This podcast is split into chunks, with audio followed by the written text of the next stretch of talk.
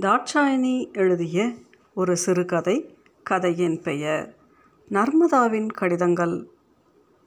நர்மதாவிற்கு யார் கடிதம் எழுத சொல்லிக் கொடுத்தார்கள் என்பது இன்று வரை எனக்கு தெரியாது. ஆனால் அவளைப் போல ரசனையோடு கடிதம் எழுதும் வேறு எவரையும் இன்று மட்டும் நான் காணவில்லை. அவளிடமிருந்து கடிதம் வருவது நின்று பத்து வருடங்களுக்கு மேலாய் ஆகியிருக்கும். அவள் எங்கே இருக்கிறாள்? எப்படி இருக்கிறாள்? என்பதென்றும் எனக்கு தெரியாது.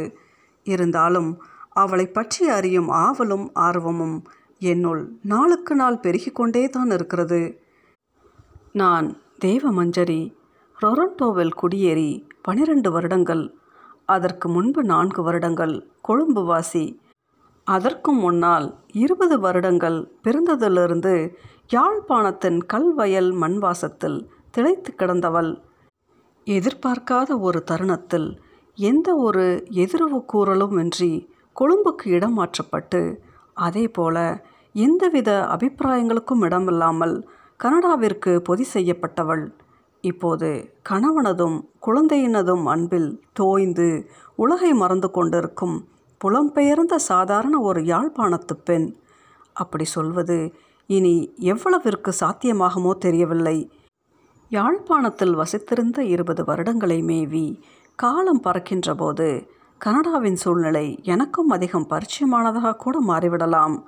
பனிப்பாலங்களை வழிக்கும் குளிர்காலங்களில் ஏற்படும் மூச்சடைப்பு ஒன்றுத்தான் இந்த மண் எனக்கு அந்நியம் என்பதை அடிக்கடி நினைவூட்டி கொண்டிருக்கிறது. நிற்க நர்மதாவை பற்றி சொன்னேன்.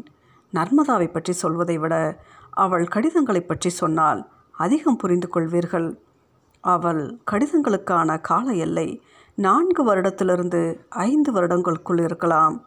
ஊரில் இருந்தபோது அப்படி கடிதம் எழுதுவதற்கான தேவை எமக்குள் ஏற்பட்டதில்லை. அதனால் அவளது எழுத்தாற்றலும் எனக்கு தெரிந்திருக்கவில்லை. தெரிந்திருந்தால் அவளை அப்போதே எழுத்துத்துறையில் ஊக்குவித்திருப்பேன். திடுமென்று கொழும்புக்கு இடம்பெயர்க்கப்பட்ட காலத்திலிருந்து பிறகு கனடாவிற்கு வந்து இரண்டொரு வருடங்கள் வரை அவளது கடிதங்கள் தொடர்ந்தன.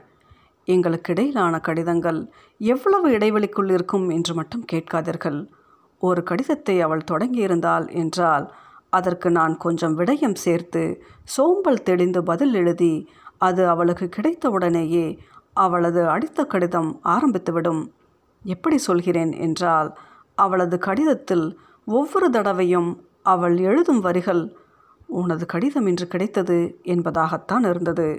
அதில்தான் கடைசி வரை அவளுக்கு சலிப்பு தட்டவில்லை. அப்படி இருந்தும் சில வேளைகளில் இன்று கடிதம் மதியத்திற்கு மேல்தான் கிடைத்தது. இரவின் நிலவொளிக்குள் பதில் எழுதி கொண்டிருக்கிறேன் என மாற்றுவாள். எனது கடிதம் கிடைத்தவுடன் அவள் எழுதி அவளுடையது கிடைத்து நான் கொஞ்சம் யோசித்து பதில் எழுதி அது அவள் கையை சேர்ந்தவுடனேயே அவள் மீண்டும் பதில் எழுதி இந்த சங்கிலி வட்டம் இப்போது நின்றது. நல்ல வேளையாக அன்றைய காலகட்டத்தில் ஒரு கடிதம் கொழும்பிலிருந்து யாழ்ப்பாணம் போய் சேர ஒரு மாதத்திலிருந்து மூன்று மாதம் வரை கூட சில வேலைகளில் எடுத்தது. இல்லாவிட்டால் என்ன எழுதுவதென்று எனக்கு திண்டாட்டமாகியிருக்கும். சமயங்களில் அதிர்ஷ்டவசமாக ஒரு கிழமையில் கடிதம் வந்து சேர்ந்ததும் உண்டு. கவனியுங்கள் ஒரு கிழமையில் கடிதம் போய் சேர்வதே அந்த காலத்தில் அதிர்ஷ்டம்தான். அதிகமில்லை. எங்கள் கடிதங்களில் அநேகமாக இரண்டு விடயங்கள் மேலோங்கி இருக்கும் ஒன்று வயல்கரை பிள்ளையார். இரண்டாவது அவளது குட்டி தம்பிகள். பிள்ளையார் மீது எனக்கு மிகுந்த ஈடுபாடு. அவளானால் முருகனின் பக்தை. நான் முதலிலேயே சொன்ன மாதிரி கடித ஆரம்பத்தில் நலம் கோரும் பகுதிகளில் பின்வருமாறு எழுதுவாள். நான் நலம் நீ நலமா? என எழுதி சலித்தவள் நீ நலமென்று நம்புகிறேன். நீ நலமாக என முருகனை வேண்டுகிறேன். நீ நலமாக உன் வயல்கரை பிள்ளையார் துணை இருப்பாராக. இங்கே நானும் முருகனும் நலம். உன்னை உன் பிள்ளையார் நலமாக வைத்திருக்கிறாரா? என படிப்படியாக அவளது கடிதங்கள் வளர்ச்சியுறும். எழுத்தென்றாலும் கட்டுரை என்றாலும் பெரும் அலர்ஜிக்குள்ளாகின்ற நான் அவளது கேள்விகளுக்கூடாக பதில் எழுதும் ஆற்றல் தூண்டப்பட்டவளானேன். அவளது கேள்விக்கான பதில்களாய் எனது கடிதங்களும் நீளும். வயல்கரை பிள்ளையார் என்னில் செலுத்திய செல்வாக்கு ஆழமானது. அதை மிகச்சரியாக புரிந்து கொண்டவள் அவள். பிள்ளையாரை சுற்றியிருந்த சணல் வயல் மஞ்சளாய் பூத்து கொட்டும் காலத்தில் இருவருமாய் மஞ்சள் துளிர்க்கும் வரப்புகளில் ஓடி ஆடியிருக்கிறோம் நான் இங்கு வந்த பிறகு எத்தனை பனிமூடிய அழகு மரங்களை பார்த்திருந்தாலும் அந்த மஞ்சள் வயலின் மயக்கும் அழகு இன்று வரை என் மனதிலிருந்து விலகவே இல்லை. கடிதங்களில் நான் கேட்டிருக்கிறேன். எங்கள் வீட்டு பக்கம் போனாயா நர்மதா? இன்னமும் அங்கே சணல் பூத்திருக்கிறதா? இன்னமும் வயல்கரை பிள்ளையார் தனித்துத்தான் இருக்கிறாரா? நர்மதாவிடமிருந்தான பதில்கள் கேலியும் கிண்டலுமாயிருந்தாலும் அவள் பதில்கள் எனக்கு ஆறுதல் ஊட்டும். உன்னையுடைய பிள்ளையாரை நான் ஒன்றும் பிடித்து கொள்ளவில்லை. நீ போன பிறகு இங்கு யாரும் சணல் விதைக்கவே இல்லை என்பன போன்றெல்லாம் தொடரும் அவள் கடிதத்தின் இறுதிப் பகுதியில் எனக்கான ஆறுதல் மொழி ஏதேனும் இருக்கும். கவலைப்படாதே நீ மறுபடியும் இங்கே வருவாய். அந்த சணல் காட்டில் மறுபடியும் நாம் தெரியும் காலம் வரும். வயல்கரை பிள்ளையாரும் என்னை போலத்தான் உனக்காக காத்திருக்கிறார் என்றெல்லாம் ஆறுதல் தொக்கும் வரிகளை தீர்மானமாய் தருவாள். பிள்ளையாருக்கு அடுத்து அவள் என்னிடம் பரிமாறிக்கொண்ட விடயம் அவளது குட்டி தம்பிகள். நான் அவளை விட்டு பிரிந்தபோது அவர்களுக்கு வயது ஒன்பதே ஒன்பது தான். இரட்டை தம்பிகள். அவளுக்கு அடுத்து இன்னொரு தங்கை இருந்தாள். நர்மதாவிற்கும் தம்பிகளுக்கும் இடையில் பதினோரு வயசு வித்தியாசம். அதனால் எங்கள் வகுப்பில் எல்லோருக்கும் அவள் தம்பிகள் மீதில் அதிக செல்லம் இருந்தது. நான் கொழும்பு போகிற காலம் வரை அவள் அவர்களில் ஒருவனை தூக்கி வைத்து கொண்டு தான் இருப்பாள். மாறி மாறி நானும் அவர்களில் ஒருவனை தூக்குவேன். தூக்கி வைத்துக்கொண்டு பக்கத்து வளைவுகளுக்குள் அலைவோம். ஷெல்லடி விமான தாக்குதல் நடக்கின்ற காலம் அப்போது. அடுப்படி புகைக்கூடு மரத்தடி பங்கர் என அவர்களை தூக்கி கொண்டு ஓடுவோம். ஆரூர் எங்கே ஆர்த்தியை நீ தூக்கு என அந்த நேரங்களில் அவளும் தங்கையுமாய் அல்லோல கல்லோலப்படுவார்கள் ஏதாவது வானத்தில் இறைந்தால் அவளது குரல் முதலில் அந்த குட்டி தம்பிகளை கூப்பிடுவதாய்த்தான் இருக்கும். ஒரு தரம் பங்கருக்குள்ளிருந்து ஆரூருக்கு ஏதோ விஷஜந்து கடித்து விட்டது வழி பொறுக்க முடியாமல் அவன் அழுத அழுகை தாங்க முடியவில்லை. அவளது அம்மா அவனை தூக்கி கொண்டு கந்தப்பூ அன்னாரிடம் பார்வை பார்க்க போய்விட்டாள். ஆனாலும் நர்மதாவால் பொறுக்க முடியவில்லை. ஏதாவது செய்தாக வேண்டும் என்ற தீவிரமான வேகத்தில் அன்று மாலை முழுவதும் சாணி கரைத்து பங்கரை மூழ்கினோம். தங்கை ஆர்த்திகனை தூக்கி வைத்துக்கொள்ள இனிமேல் எந்த விஷஜந்தையும் உள்ளே வரவிட மாட்டோம் என அவனுக்கு சத்தியம் செய்து கொடுத்தோம். பொழுது கருக்க கருக்க பங்கர் மூழ்கி இருந்தோம். எங்களை காணாமல் அவள் அம்மா பங்கருக்குள் வந்து தேடி என்னை வீட்டுக்கு போக சொல்லி வற்புறுத்தும் வரைக்கும் நான் அங்கேயே நின்றது எனக்கு நல்ல ஞாபகம் இருக்கிறது. ஆரூரும் ஆர்த்தியும் பிறந்தது இந்திய இராணுவத்தின் காலம். அவர்கள் பிறந்ததிலிருந்து எப்போதும் யுத்தத்தின் நெருக்கடிகளுக்குள்ளேயே வாழ்ந்திருப்பார்கள். அதனாலேயோ என்னவோ மிகவும் அமைதியான சொல் கேட்கும் பிள்ளைகளாய் அவர்கள் இருந்தார்கள். அது சில வேளை நர்மதாவின் கைகளுக்குள் வளர்ந்ததனால் கூட இருக்கலாம். ஆரூரிற்கு புலமை பரிசலில் பாடசாலையிலேயே முதலிடம் கிடைத்தது. ஆர்த்திகன் சித்திர போட்டியில் முதல் பரிசு பெற்றது என அவள் அவர்களது முன்னேற்றங்களை எழுதி கொண்டே போவாள். எனக்கு அவர்களோடு கடைசியாய் போன பிள்ளையார் கோவில் தீர்த்த திருவிழா நினைவில் வந்து கொண்டே இருந்தது. வேட்டியை சின்னதாய் மடித்து தார்பாய்ச்சி இருவருக்கும் கட்டிவிட்ட போது இருவரும் குட்டி கிருஷ்ணர்களைப் போலவே இருந்தார்கள். அன்று முழுக்க அவர்கள் எங்களை தூக்க விடவில்லை. பெரிய மனிதர்கள் போல் எங்கள் கைகளை பிடித்து கொண்டு நடந்து வந்தார்கள். நாங்களும் அன்று சேலை உடுத்தியிருந்தோம். அவர்களை தூக்கி ரிஸ்க் எடுக்க விரும்பவில்லை. தீர்த்தக்கேணியில் தாமரை பூக்கள் மிதப்பதையும் சுவாமி தீர்த்தமாடுவதையும் ஆவலாக பார்த்தோம். கோவிலுக்கு வந்த காவடிகளுக்கு பின்னே ஆரோரும் ஆர்த்தியும் இழுபட்டார்கள். இருந்தாலும் எங்கள் கைகளை விடவில்லை. காவடியிலிருந்து விழுந்த மயிலிறகுகளை பொறுக்கி அவர்களுக்கு சேர்த்து கொடுத்தோம். அன்று முழுக்க அவர்களின் குதூகலம் விடாமல் எங்களை சுற்றி கொண்டே இருந்தது எங்கள் குட்டி தம்பியரின் காலம் அது. திடுமென்று தான் அவளுடனான அந்த பிரிவு வந்தது. யாழ்ப்பாணத்து மக்கள் இடம்பெயர்ந்து தென்மராட்சி முழுக்கவும் வன்னியுமாய் பரிதவித்த போது எங்களுக்கு இடம்பெயர வேண்டி ஏற்படவில்லை. கல் வயலுக்குள்ளேயே எங்கள் காலம் கழிந்தது. ஆறு மாதம் கழித்து மீண்டும் தென்மராட்சியையும் கைவிட்டு போகும் நிலை தோன்றியவுடன் நாங்கள் வவுனியா போய் அப்பால் கொழும்பு போனோம். ஏற்கனவே அங்கு அண்ணா வேலை செய்து கொண்டிருந்தது. எமக்கு மிகவும் வசதியாய் போயிற்று. எங்கள் குடும்பத்தை கொழும்பில் நிலைநிறுத்துவதற்குரிய ஏற்பாட்டை அவன் செய்து கொண்டான். நர்மதாவும் அவள் குடும்பமும் ஊரை விட்டு வெளியேறவில்லை. உள்ளூரிலேயே இரண்டு மூன்று தினங்கள் அயலுக்குள் இடம் மாற்றிவிட்டு பின் தங்கள் வீட்டுக்கு போய் சேர்ந்ததாக பிறகு எழுதியிருந்தாள். அவளை நான் கடைசியாக பார்க்க போனது ஒரு அவசரமான காலமாகவிருந்தது வீட்டில் எல்லோரும் கொழும்பு போவதற்கான ஏற்பாட்டை செய்து கொண்டிருந்த போதுத்தான் நான் அவள் வீட்டிற்கு போயிருந்தேன். எல்லார் முகங்களிலும் கலக்கமே மேலோங்கி இருந்தது. எதிர்காலம் குறித்து யாராலுமே எதுவும் எண்ண முடியாதிருந்தது. இன்று இனி இருக்கிறது அவ்வளவு பாதுகாப்பில்லை. அங்கால எப்படியாவது வரப்பாருங்கோ என்னால் ஊரில் இருக்க முடியாமல் போன ஆதங்கம் அவர்களுக்கு உபரியாக ஒரு அழைப்பை விடுத்தது. ஆரூரனும் ஆர்த்திகனும் என்னை வளைத்து கொண்டார்கள். எங்கே அக்கா போக போறீங்கள்? இனி வரமாட்டீங்களோ? எப்பக்கா வருவீங்கள்? என்னை மொய்த்த கேள்விகளுக்கு எனக்கு பதில் தெரியவில்லை. நர்மதா மட்டும் என்னிடம் எதுவும் கேட்கவில்லை. இனி எப்போ காணுறோமோ தெரியாது. எங்கே இருந்தாலும் நல்லா இரு அவள் சொன்ன மாதிரி அவளை இன்று வரை காணவும் முடியவில்லை. அவள் வார்த்தை பழித்த மாதிரி இன்று வரை குறையில்லாமல் தான் இருக்கிறேன். தொடர்ந்து அவள் எமது ஊர் நிலவரங்களை கடிதங்களில் எழுதுவாள். தனது குட்டித் தம்பிகளின் காலம் போருக்குள்ளேயே கழித்துவிட வேண்டும் என்பது தான் விதியா என்பாள். நானும் எங்களோடு படித்தவர்களை கிலாலேயில் ஓமந்தையில் கண்டது பற்றி எழுதுவேன். நான் கொழும்புக்கு போக முதல் எங்கள் வகுப்பில் இரண்டு பேர் இயக்கத்திற்கு போயிருந்தனர். அவர்களை பற்றியெல்லாம் அவள் உருக்கமாக எழுதுவாள். என் தம்பிகளுக்கு வயசு குறை என்பதற்காக இப்போது சந்தோஷப்படுகிறேன் அடி என எழுதுவாள். ஆனால் அவர்களுக்கும் ஒரு நாள் கடகடவென்று வயது வளரும் அப்போது என்ன செய்வது என மனம் கலங்கி எழுதுவாள். கடைசியாய் தம்பிகளின் வளர்த்தியை பார்க்க பயமாய் இருக்கிறதடி என எழுதினாள். அந்த கடிதங்களுக்கிடையே கூட அவளும் ஆசிரியர் பயிற்சி கலாசாலைக்கு தெரிவாகி ஆசிரியர் பயிற்சியை தொடர்ந்து கொண்டிருந்தாள். நான்கு வருடங்களாக நாங்கள் கடிதத்தில் பேசியிருப்போம்.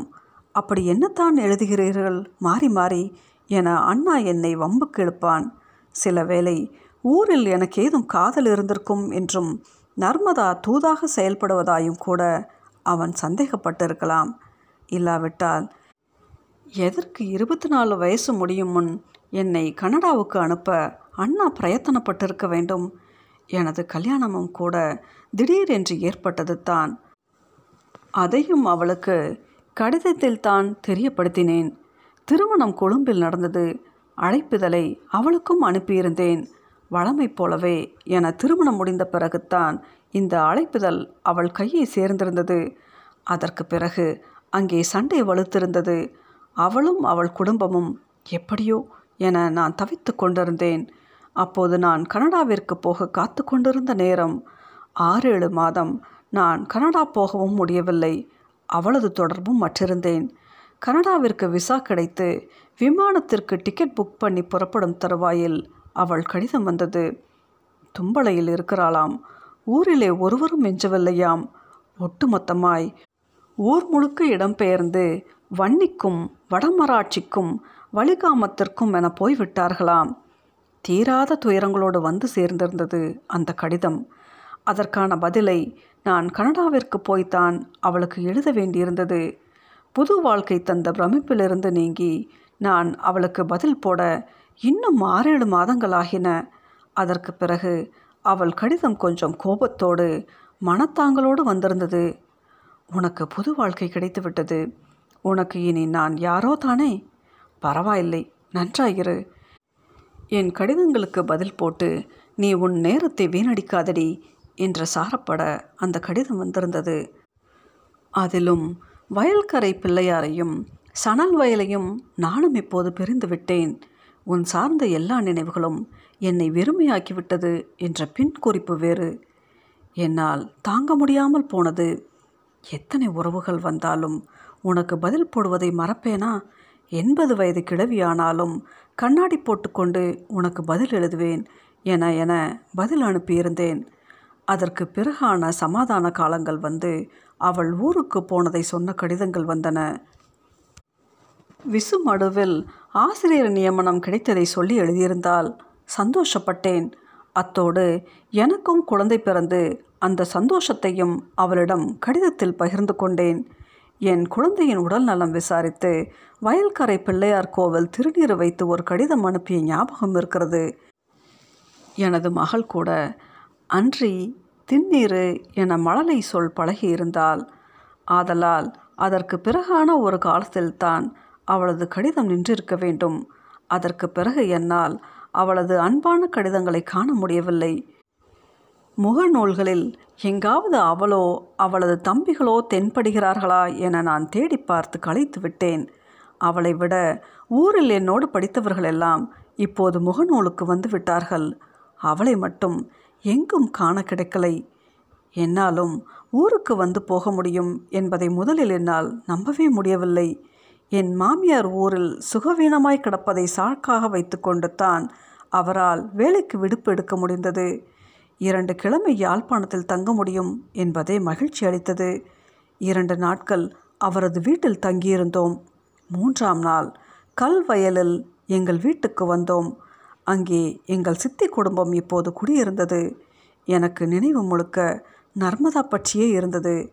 மாலை ஆறுதலாக மகளை கூட்டிக் கொண்டு நர்மதா வீட்டுக்கு வெளிக்கிட்டேன். போகிற வழியில் வயல்கரை பிள்ளையார் கோவில் இடிபாடுகளோடு தென்பட்டது. கதவு இன்னும் திறக்கப்படவில்லை. எனினும் பூசை நடப்பதற்கு ஏதுவாய் வாசலில் உலர்ந்த பூக்களும் மாலைகளும் சிந்தி கிடந்தன.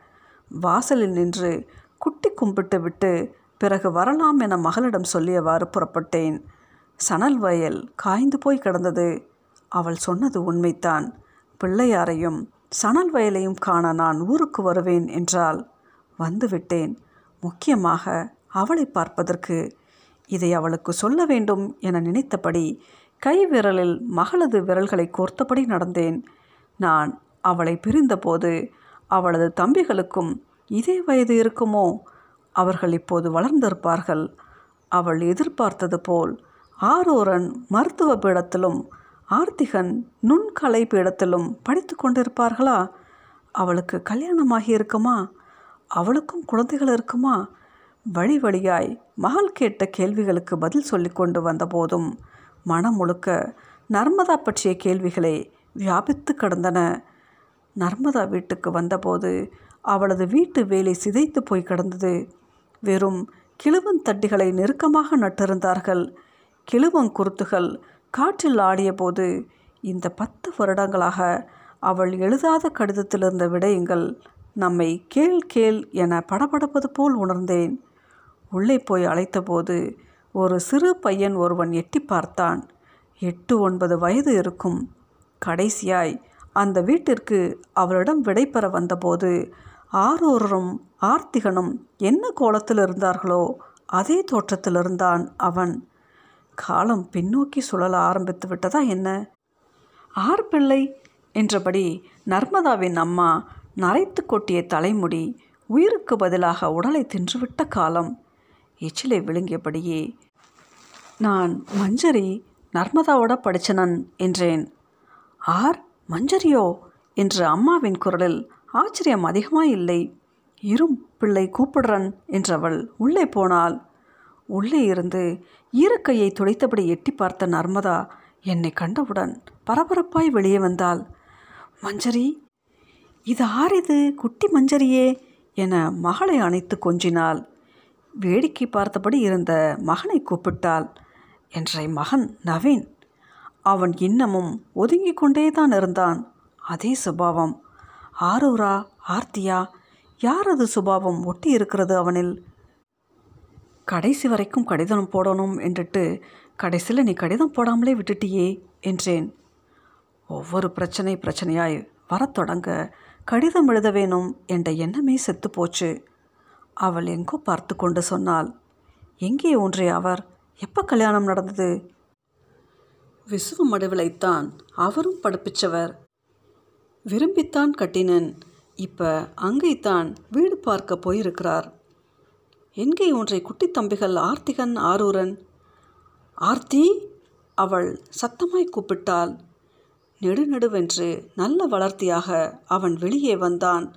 முகம் குழந்தைத்தனத்தோடு இருந்தாலும் அதில் சிந்தனை தேங்கி இருந்தது ஆர் தெரியுதோட அவன் லேசாய் சிரித்தான். நர்மதாவின் மகனை வாரி எடுத்து மடியில் இருத்தி கொண்டான். இது ஆர்த்தியா ஆரூரா? எனும் தயக்கம் அவள் ஆர்த்தி என அழைத்ததில் விலகியிருந்தது இருந்தது. இவன்தான் சித்திர போட்டியில் பரிசு பெற்றவன்.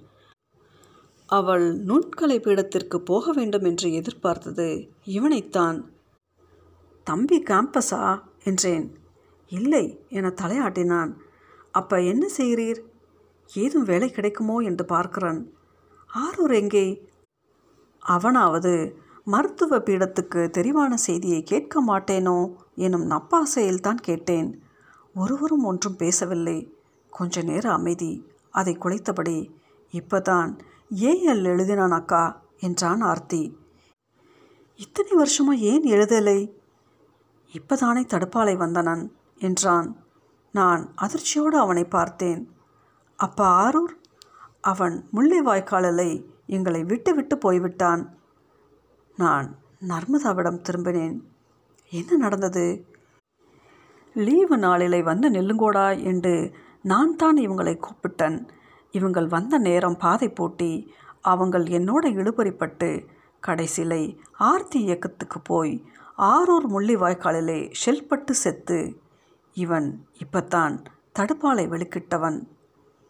நர்மதாவின் எழுதாத கடிதங்களில் இருந்திருக்க வேண்டிய சொற்கள் என் உன்னால் ரத்தம் சொட்ட விழுந்து கொண்டிருந்தன. நான் ஆர்த்தியை பார்த்தபோது அவன் எங்கோ பார்த்து கொண்டிருந்தான். குழந்தைத்தனம் மாறாத அவனதும் ஆரூரினதும் முகங்கள்.